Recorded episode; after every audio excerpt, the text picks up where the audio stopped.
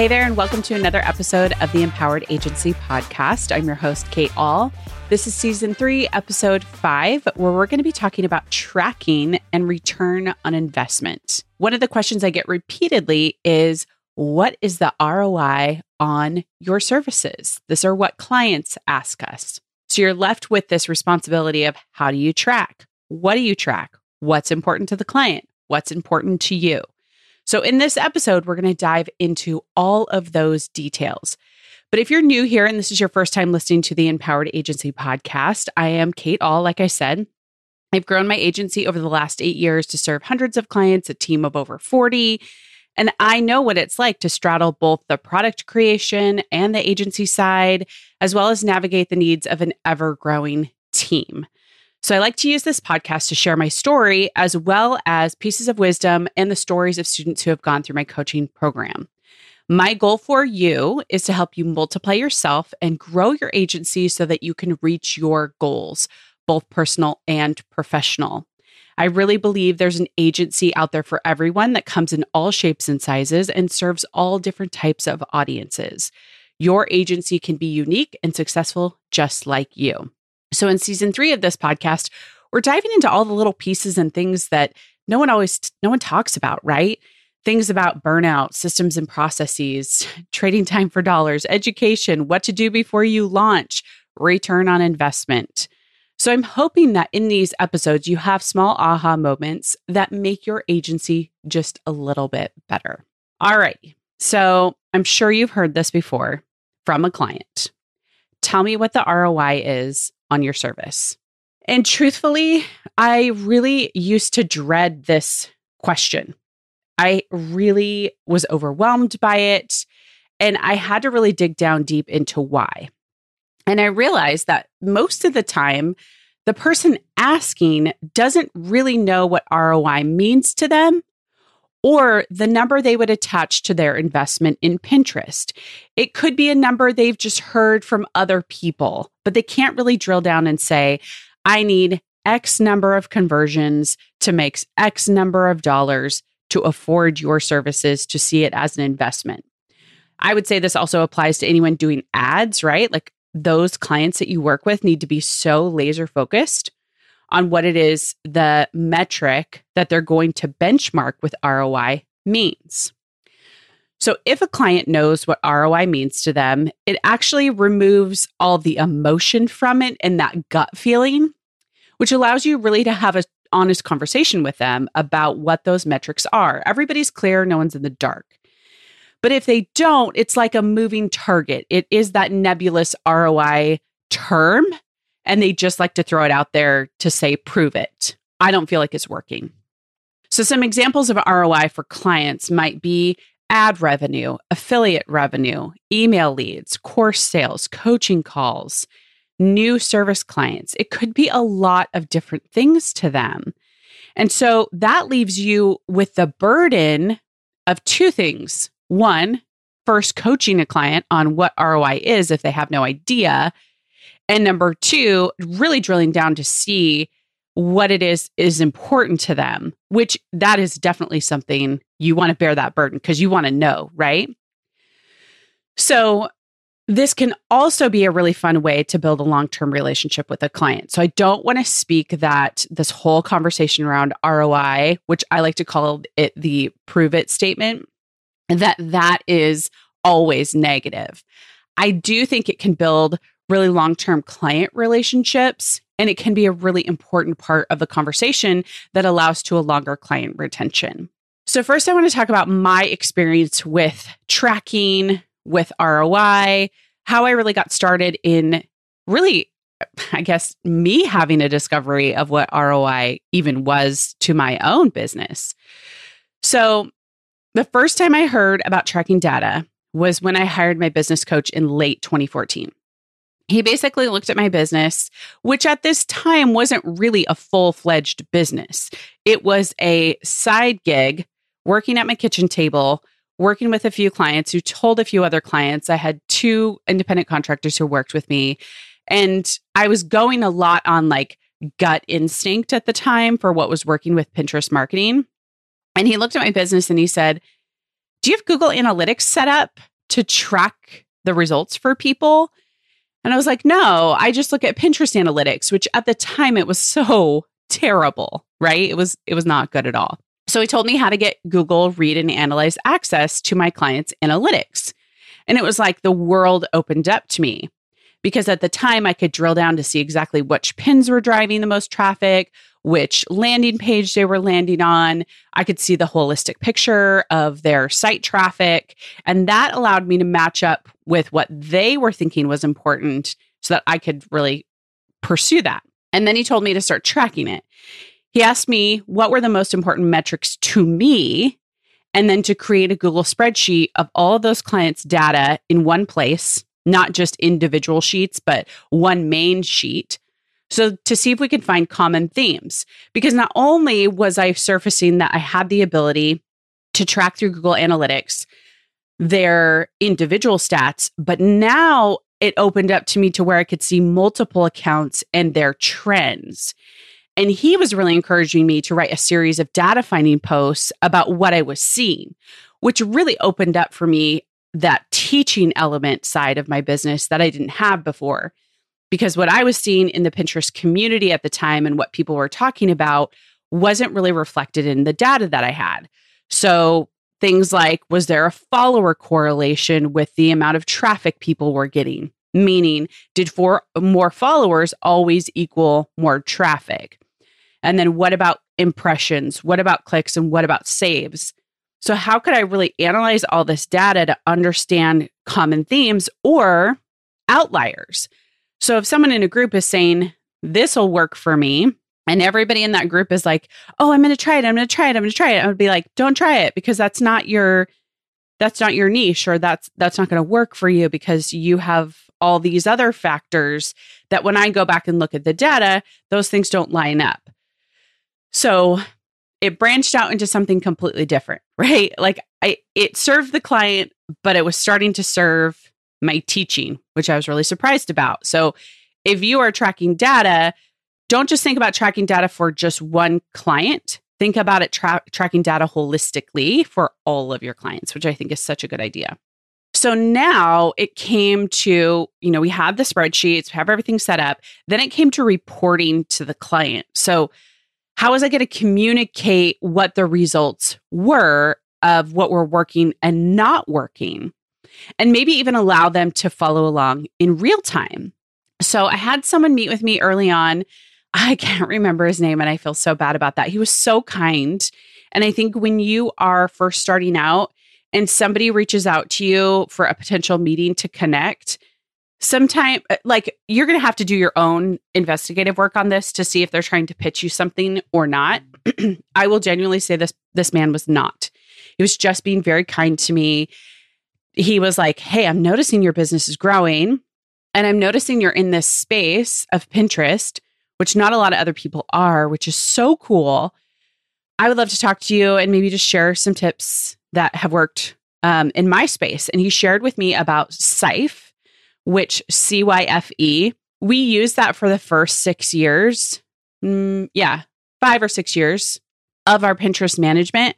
And it's a data tracking dashboard.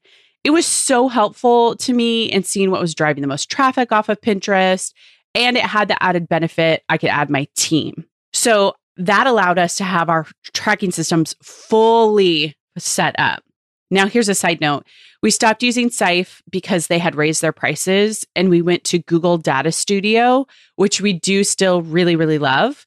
And we had someone build a custom dashboard for us. I actually had them build at the time a licensed agency dashboard. Then Google had to go change and leaning into G4, a nightmare. So our team is actually, we are finishing creating a G4 dashboard, because what we realized too was that some new people were coming on with us and they did not have universal analytics with Google Analytics, which made it difficult. So our team has had to create a G4 dashboard, which is very limited, right? Like G4, if you don't know much about it with Google Analytics, I think it's terrible. But Google apparently is not asking me. So that being said, we've had some iterations of how we track over the years. But right now, our main hub is Google Data Studio. And we can share that with our clients via PDF and all those kinds of things.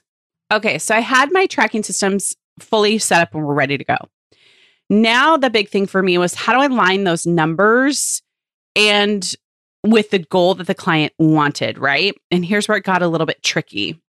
So before they are a client, it is so important to ask them in the discovery call how they make money, because most of the time, return on investment aligns with money, obviously. Someone's not going to say, my ROI is how many saves I get. Like, it's just, you know, for Pinterest marketing, we never hear that. So you want to ask them the top three ways they make money and ask them if they can pinpoint really what they want their ROI to be on their investments in their business currently. So have a conversation about, do they know how much their investments are worth? And sometimes what people will say to you is, I really don't know yet because I've never ventured into Pinterest or into Instagram or whatever your agency is centered on. So they can't actually tell you. Now, a red flag is when someone's like, okay, I've never done this before, but I would like 10,000 followers in 6 months. I would like 100,000 page views increased from 0 in 1 year. And I'm only going to create content once a month. And I'm not really good at images, but I'm not willing to pay for that. The alarm bells should go off in your brain like a fire truck, right? Because what this says is that somebody has really unrealistic expectations and they don't have their numbers tightened up as to what is important to them. And that right there is how you find your not a fit client, because that is going to turn into a disastrous client working relationship. And it's okay for you to say, I don't know if this is a good fit for us at this time. Totally fine. Now, if a client comes to you and you meet with them, they'll say, I make money through ads, affiliates, and selling my own digital products. I've been investing in Instagram or Pinterest for X amount of time. I would like to get back my time. I know my time is worth more. So I would like you to do this with the hope of a 3 to 5% increase over this year. And I'm going to do the effort to create content. I can connect with you and let you know what our strongest affiliates are and give you the posts, something that feels very collaborative to get an ROI for them. That's great. Now, let's say somebody got through all of your checkpoints and their conversation around ROI sounded so beautifully, right? But in their current client, and all of a sudden their expectations change. So what has happened to me is that people will be in a Facebook group and they'll hear about somebody's strategy and they'll hear about what works for them. And then they'll come back to us and say, okay, I want to do this. I want to go down this road. This resulted in this for this client, XYZ. And we say to them, oh, that you're not in the same niche and you're not targeting the same keywords. And we don't know if the same factors are at play. So we can't actually guarantee that will work. And they say, but it worked for them. I want that to work for us. The best thing to do is to hop on a Zoom call. Do not carry on that conversation by email, because what you can do is go back and forth and really explain to people how it will or will not work, or what things you are willing to do versus what things you are not willing to do. Because here's this little thing that happens here. Maybe I need to record a separate podcast on this, is that as an agency who specializes in one, maybe two particular things, most agencies are not broad, they're very narrow focused. The moment a client comes to you and says, this is how I want you to do your job, they've then removed you from the expert seat, which means you are now back in the virtual assistant seat, which that is no diss or disregard of virtual assistants at all. They have a great place and a role in your business, right? But their role is very different. When I hire a virtual assistant to do a particular job for me, I usually am telling them, this is the job I would love for you to do. These are the parameters, X, Y, Z. When I hire an agency, I am saying, I don't know what I'm doing and I don't want to figure out how to do it, and I don't want to tell you how to do it, because you, my friend, are the expert. So then when a client comes to you and they basically remove you from that seat, that creates a very dicey client relationship. So you have some things that you can do with your Zoom call, but in the end, it is okay to fire a client if you feel like you are not on the same page. Yes, it will mean losing income, and that is really tough. But I will tell you time and time again, I would much rather give up working with that client over the next 3 months than lose my ever-loving mind over 75 emails. So I believe that it's not up to you to prove if the service is worth it to them. So when I hire somebody to do, I'm trying to think. I hired Tasha from the Launch Guild to help us launch our membership. It is not up to Tasha to prove to me that hiring a launch team is worth it. What her job is to show me what her launch team does. And then I in turn go, yeah, this is what I need, right?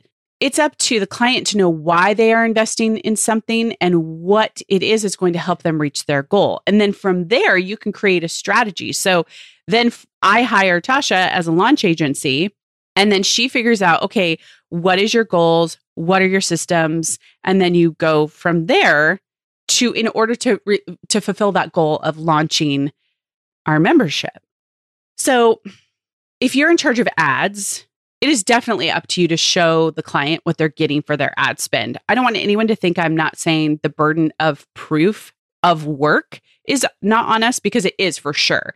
We are responsible for showing the client how we are working to advance their business.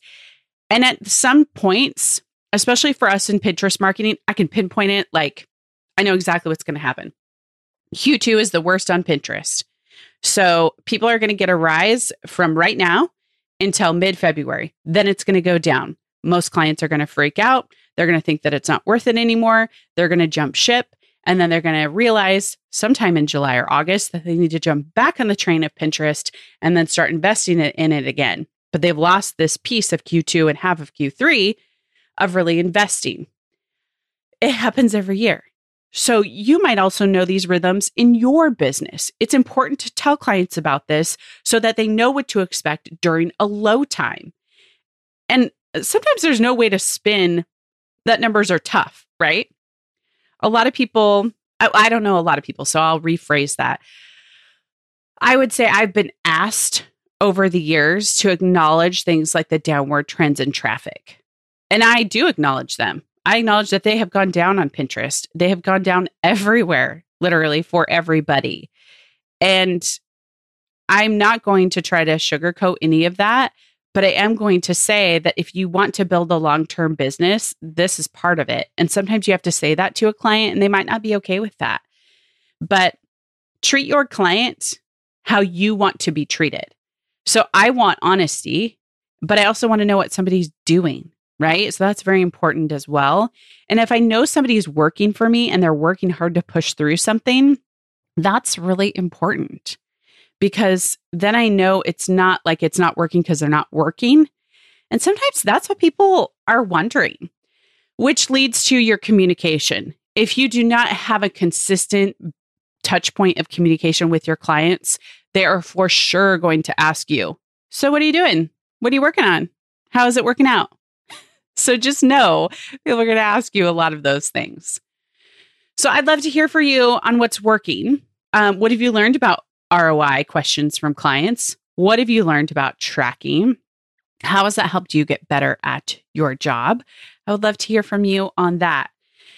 If there are any podcast topics you would love for me to cover, I know that people have emailed me via my email list before, which I send those out every Sunday, kateahl.com/subscribe. To get on that list. I would love to hear from you to see how I can give you feedback on what I've learned about being an agency owner and how to get better at doing this skill. There's a lot of conversation out there about courses and small products and all those kinds of things, but I just don't feel like there's always those voices of people talking about the real side of being a service provider and how great it is, right? There are a few people that I follow along that are talking about it, so I can really, really appreciate that. But I just want you to know, like, I'm in your corner. I love being a service provider. I love what it affords people. And I think it's a great way to serve other people's businesses. Alrighty. Thanks so much for listening this week. Make sure you subscribe to the podcast, subscribe to the email, kateahl.com/subscribe.